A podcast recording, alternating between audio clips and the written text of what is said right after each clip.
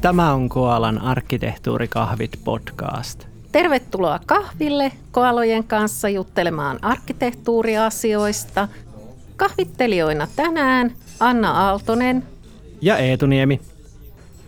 Kokonaisarkkitehtuurista ja arkkitehtuurityöstä puhuttaessa, niin useinhan sanotaan, että ei se nyt niin täydellistä tarvitse olla. Siis tarkoittaen sitä, että ainakaan siihen ei laiteta kaikkiin mahdollisiin yksityiskohtiin, vaan se on semmoinen yleiskuva, kokonaiskuva, joka on ehkä paras arvaus siitä, että millainen se tilanne on. Tällöin onkin aika vaikea juttu sit se, että – Liittyykö tähän tämmöiseen hahmotelmaan, arvaukseen jotain laatuasioita? Kyllähän siihen varmaan liittyy. Tota, pitäisikö meidän ensin, ensin vähän jutella, että mikä se laatu noin yleisesti ottaen on? on. Eikö, eikö laatu kuvaa jotenkin sitä, että joku, joku on niin kuin hyvä siihen käyttötarkoitukseensa? Niin, jotain tällaista, että ainakin kun näkee milloin minkäkin kenen tahansa tekemään arkkitehtuurikuvauksen, niin useinhan se tilanne, että – Joskus tuntuu siltä, että joo, että tämähän on kiva, että tämä on hyvin tehty ja asiallinen ja välillä tulee vähän sellainen hämmästys, että kukahan ne on tänne on tehnyt ja oikeastaan jopa se hämmästys, että toivottavasti tästä nyt ei ole ainakaan mitään maksettu. Joo, näitä tulee aina välillä vastaan. Aloitetaanko me ensin semmoisista niin huonoista esimerkkeistä vai pitäisikö mennä suoraan siihen niin kuin laadun osatekijöihin tai miksi niitä haluaa kutsua? minkälaisia on laadukkaat kuvaukset. Tietysti kauhuesimerkit niin, on aika hauskoja. Varmaan se laatumäärä voisi olla hyvä aloitus, koska meidän ei ole näissä podcasteissa ollenkaan tarkoitus, että me pelkästään marmatetaan sit siitä, että voi voi, kun sielläkin oli tehty sitä ja täällä oli tehty tätä. Että ennemminkin pitäisi vähän niin kuin ajatella sitä asiaa. Et mun lemppari laatuasia on aina tietysti kaikista vaikeimmin määriteltävä – Eli se, mitä mä kutsun sanalla käsiala. Ja sehän sisältää toisaalta sen tarkkuustason, mutta toisaalta se sisältää myös sit sen, että millä tasolla ne asiat on nimetty. Et mä aina sanon, käytän sellaista vastinparia, että onko asiat niinku abstrakteja että onko niitä yritetty jotenkin yleistää ja abstrahoida, vai onko ne enemmän semmoisia konkreettisia, että kuka tahansa ymmärtää, mistä siinä on kyse. Niinpä, eli tarkkuustaso ja niin kuin abstraktisuus. Onko mm. sulla jotain esimerkkiä heittää sitä konkreettinen versus abstrakti asiasta?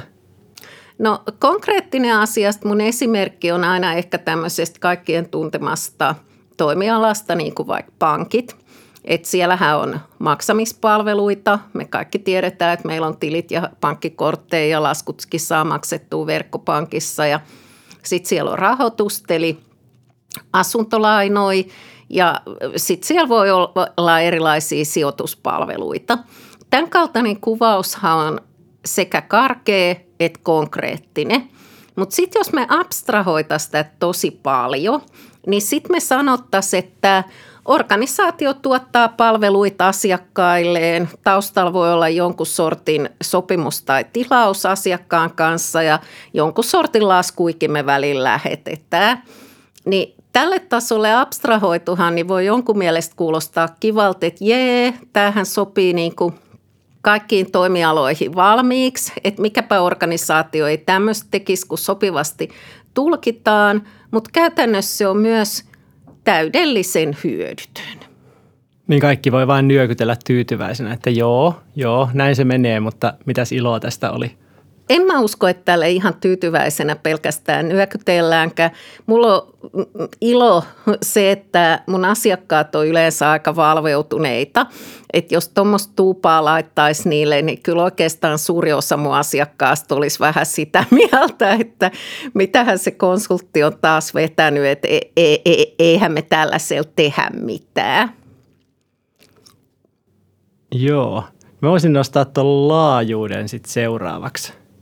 Eli niin kuin, että mitä, mitä siinä näkyy siinä yhdessä kuvauksessa, kuinka ison palan se kuvaa siitä, siitä kokonaisuudesta, mistä se arkkitehtuuri on laadittu, vaikka siitä organisaatiosta. Onko tuohon jotain, jotain hyvää ohjenuoraa? Paitsi se, että se olisi kiva, että se mahtuisi yhdelle PowerPointille. Niin, no käytännössähän isompien organisaatioiden kanssa se sellainen kuvitelma, että koko asia mahtuu yhdelle PowerPointille tai edes yhdelle A3, niin tämähän on ihan turha kuvitelma. Että yleensähän sitten kannattaa tehdä toiminnoittaa ja toimialueittain vähän harjoitella ja sitten kun kuvaa nämä eri palvelualueet, niin sitten voi yhdistää niitä. Eli pankin kohdalla niin varmaan kuvaisi erikseen niin kuin maksamista ja lainoja ja niin poispäin. Ja sitten pikkuhiljaa miettisi, että voisinko mä yhdistää nämä joskus kivoiksi ylätason kuviksi sitten. Mutta tässähän on se, että jotta saisi semmoisen organisaatiokattavuuden niihin kuvauksiin ilman, että ne on ihan älyttömän työvoimavaltaisia, niin kyllä niitä joutuu aika karkealla käsialalla tekemään. Niin, riippuu varmaan yleisöstäkin, että jos johdon kanssa niitä käy läpi, niin ei, ei hirveän monimutkaista kaavioa kannata olla, missä ihan törkeästi kaikkea kamaa. Hmm. Johdossakin on kyllä erilaisia tyyppejä, että jotkut, jotka on ollut siellä vaikka tosi pitkään töissä jonkun parikymmentä vuotta, niin että ne tuntee sen organisaation aika tarkalla tasolla, niin ne ei välttämättä välitä sellaisista yhden sivun yhteenvedoista, vaan ne on sitä mieltä, että no kyllähän tämä jo tiedettiin valmiiksi, että se ei oikein herätä. Mikäs toi asia muuten on siinä laadussa, että se kertoo jotain uutta se kuvaus? Eikö sekin ole yksi, yksi niin kuin laatuun liittyvä juttu? En mä oikein osaa sanoa, että onko se ihan niin kuin laatuasia. Että nämä on vähän sellaisia, että et, et, nykytilan kuvaukset kuvaa todellisuutta sellaisena kuin se on – ei yksityiskohtaisesti, mutta riittävän inhorealistisesti, niin joku tällainenhän olisi se laatukriteeri. Mitä sä laittaisit Eetu sisällön laadulle tuosta tavoitetilan kuvauksessa? Se on vähän haastavampi, mutta niin kuin varmaan pari juttua siihen voisi keksiä, että, että niin kuin vastaako se sitä, mitä siellä organisaatiossa on sovittu tai, tai suunniteltu siitä, että mihin päin halutaan mennä – se olisi ehkä niin kuin yksi, mutta tietysti hyvä kysymys, että niin kuin siellä voi olla eri näkemyksiä näistä asioista, että mikä nyt on se virallinen, mistä se arkkitehtuuri piirretään vai onko se aina semmoinen, että siitä pitäisi olla niin kuin vaihtoehtoja. Ja sitten varmaan se realistisuus, että onko se edes toteutettavissa niillä, niillä resursseilla, mitä meillä on.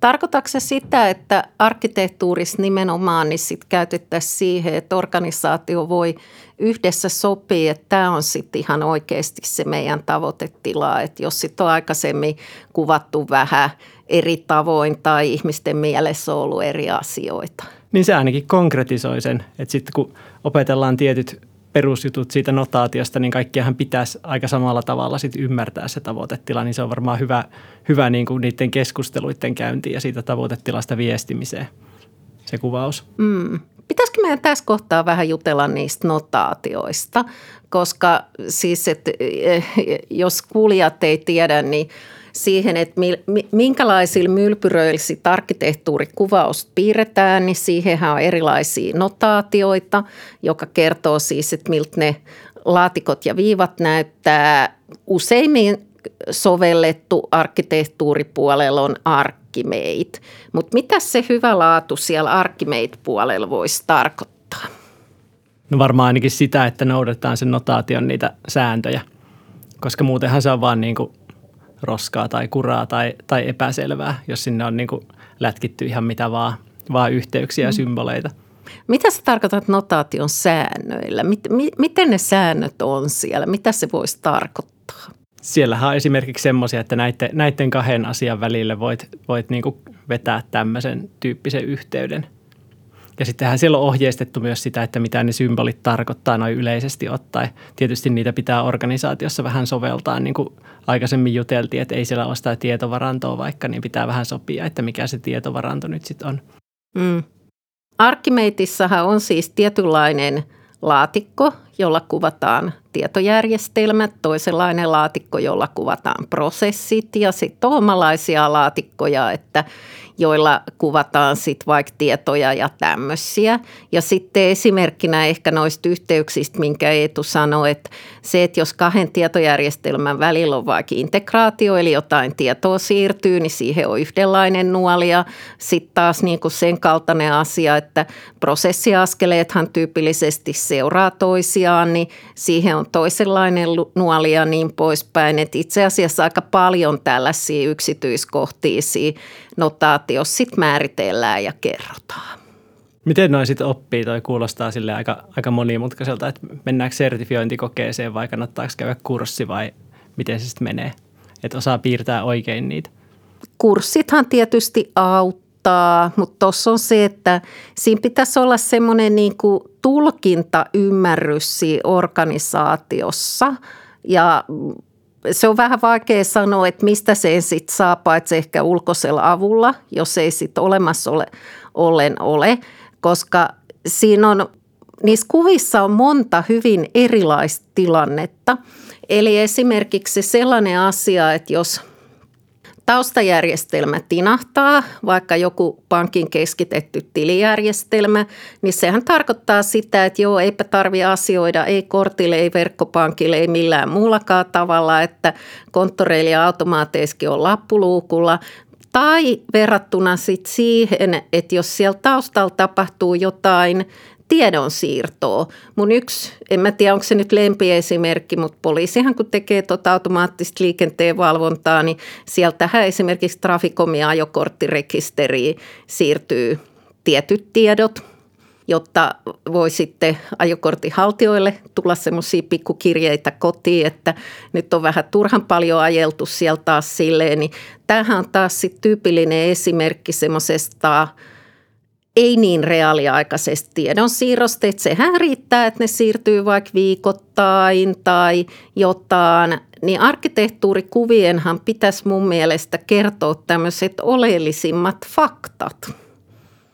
Niin pitäisi. Tietysti notaatioissa voi olla rajoituksia, että mitä sillä pystyy kertomaan, mutta niin pitkälle kuin mahdollista.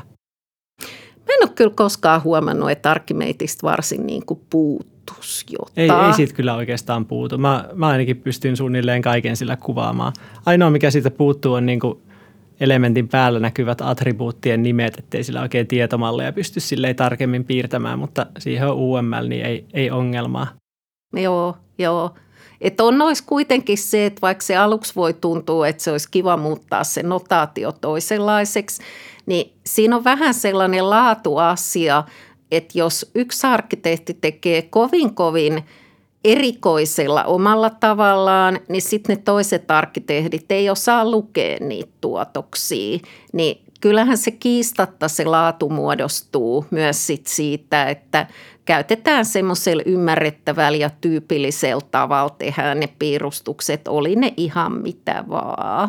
Niin, jos ei ole mitään erityistä ohjeistettu, kyllä sen oikeasti huomaa vähänkin enemmän arkkimeittiä käyttävä, jos, jos joku on laatinut kaavion silleen, ettei tunne sitä notaatio yhtään. Sitten siitä vaan paistaa läpi sille, että on piirretty, piirretty se kuva niin kuin visiolla, että jotain, jotain oikein näköisiä laatikoita ja jonkinlaisia yhteyksiä sitten sinne piirretty, mutta se nyt ei, ei varmaan yleensä noudata sitä notaatiota edes. Se on minusta aika erikoista, että täällä arkkitehtuuripuolella niin toi vaatimus siitä, että osataan noudattaa standardeja, niin se ei ole oikein tälle toimialalle lyönyt läpi. Eli kukin voi tehdä vähän omanlaista ja silti siitä ei seuraa mitään. Että jos mä vertaan vaikka talorakennus alueelle ja mä tilaisin vaikka talon piirustukset joltain arkkitehdilta ja sitten se talonrakennusarkkitehti olisi piirtänyt sille, että ovet ja ikkunat on sekasi, että se ei olisi osannut niin käyttää niitä symboleita oikein. No todennäköisesti tämä koko roska tulisi bumerangina jo rakennusvalvonnasta, että mitä helkuttaa, että talossasi on 15 ovea ja vain kaksi ikkunaa, että eihän tämä nyt käy. Ja käytännössähän mä lähettäisin reklamaation sille arkkitehdille ja vaihtaisin sen toiseksi ja ainakin siitä tulisi kauhean hulapalo. Viimeistään hulapalo tulisi sitten rakennusaikana, niin mä oon vähän miettinyt, että miksei tällaisia vaatimuksia ole niin kuin meidän alalla. Aika yllättävää, kun aika paljon kuitenkin semmoisia IT-henkisiä ihmisiä täälläkin alalla, jotka on, on tottunut kaikkiin standardeihin. Tai luulisi ainakin, että olisi, mutta ei, ei kai sitten, en tiedä. Niin, Outoa. Ollaanko me jotenkin jotain villejä ja vapaita vai mitä se johtuu? Vai ollaanko me vaan ammattitaidottomia, tämmöisiä niin kuin hössöttäjiä koko arkkitehtuurikunta? Niin, jotkut voi olla. Ja onhan tästä niin kuin puhuttu, siis tämähän on se, että ammattitutkintokoulutustarve, joku tämän kaltainen voisi olla se avain, mutta et tota, kyllähän tämä asettaa mun mielestä konsultoinnin asiakkaat aika hankalaan tilanteeseen. Siis sille, että saa ne mitä tahansa, niin en mä tiedä osaako ne oikein sanoa just laatuasioiden suhteen mitään muuta kuin, että aha, kiva. Ei mennä tuohon vielä, toi varmaan vaatii, vaatii tota oman kahvisessionsa toi aihe. Mm, mm. Sä kun oot välineguru, niin kerros nyt, että miten nämä kuvaukset sit pitää laatia sillä välineellä. Jos meillä on joku hieno arkkitehtuuriväline, niin mitä, mitä siellä liittyy sitten laatuun? Välineet on vähän sellaisia, että toisaalta ne on pakollisia, koska arkkitehtuurista tulee tosi monimutkainen, kun kaikki asiat linkittyy kaikkeen, niin jos ei ole jotain välinettä, niin se, että piirtäisi vaikka PowerPointilta tai visiolla jonkun hirviökuvan, niin siitä ei tule yhtään mitään, eli joku väline on pakollinen. No välineet on sitten sellaisia, että yksi asia sitten laatu on se, että se välineen sisältö pitäisi järjestellä. Siellä pitäisi itse asiassa olla niin kurinalainen järjestys kuin jossain isossa varastossa sitten, että kaikki löytyy. Halusitko tähän sanoa jotain, Eetu? Lähinnä vaan mietin, mietin sitä, että tota, pitäisikö meidän itse asiassa näitä välineitä katsoa myös erikseen. Tossahan, tossahan on niin kuin aika paljon, paljon kaikkea. Joo, joo. Mutta välineet on semmoisia, että niissä on hyvät ja huonot puolensa. Hyvät puolet on se, että sitä nyt sitten ihan oikeasti tarvii. Ja huonot puolet on sitten se, että kun se väline pitää opetella, niin joskus se välineen opettelu vie liikaa sit huomiota, että silloin kun se väline on uusi ja mallinnustapa uusi ja niin poispäin, niin arkkitehti on niin hämmennyksissä, että se ei oikein osaa ajatella sit sisältöä. Ja silti pitäisi mennä sisältö edellä ja silti pitäisi hanskaa nämä kaikki muotoseikat ja jutella sujuvasti liiketoiminnan kanssa ja kaikkea mahdollista. Että ei tämä kyllä helppoa. Ja vähän kuulostaa siltä, että, että niin jotkut saattaa tarvita tähän liittyvää konsultointia. Joo, toi nyt oli vähän tuommoinen syöttölapaan, että voisit kokemuksen kautta opetella itsekin, että aika hyvää materiaalia on olemassa ja niin poispäin. Mutta siinä on se, että jos koko tiimistä kukaan ei ole tehnyt sit kertaakaan aikaisemmin, niin silloin kyllä pieni ulkoinen apu olisi ihan paikallaan. Niinhän se taitaa olla. Mulla tyhjeni kuppi, mun täytyy varmaan lähteä tästä mallintamaan takaisin, niin Joo, eiköhän noin mallinnusväline huutelee tuolla mullekin, että anna tuu takaisin. Niin eiköhän tällä kertaa tämä kahvi ollut tässä. Jes, palaamme asiaan.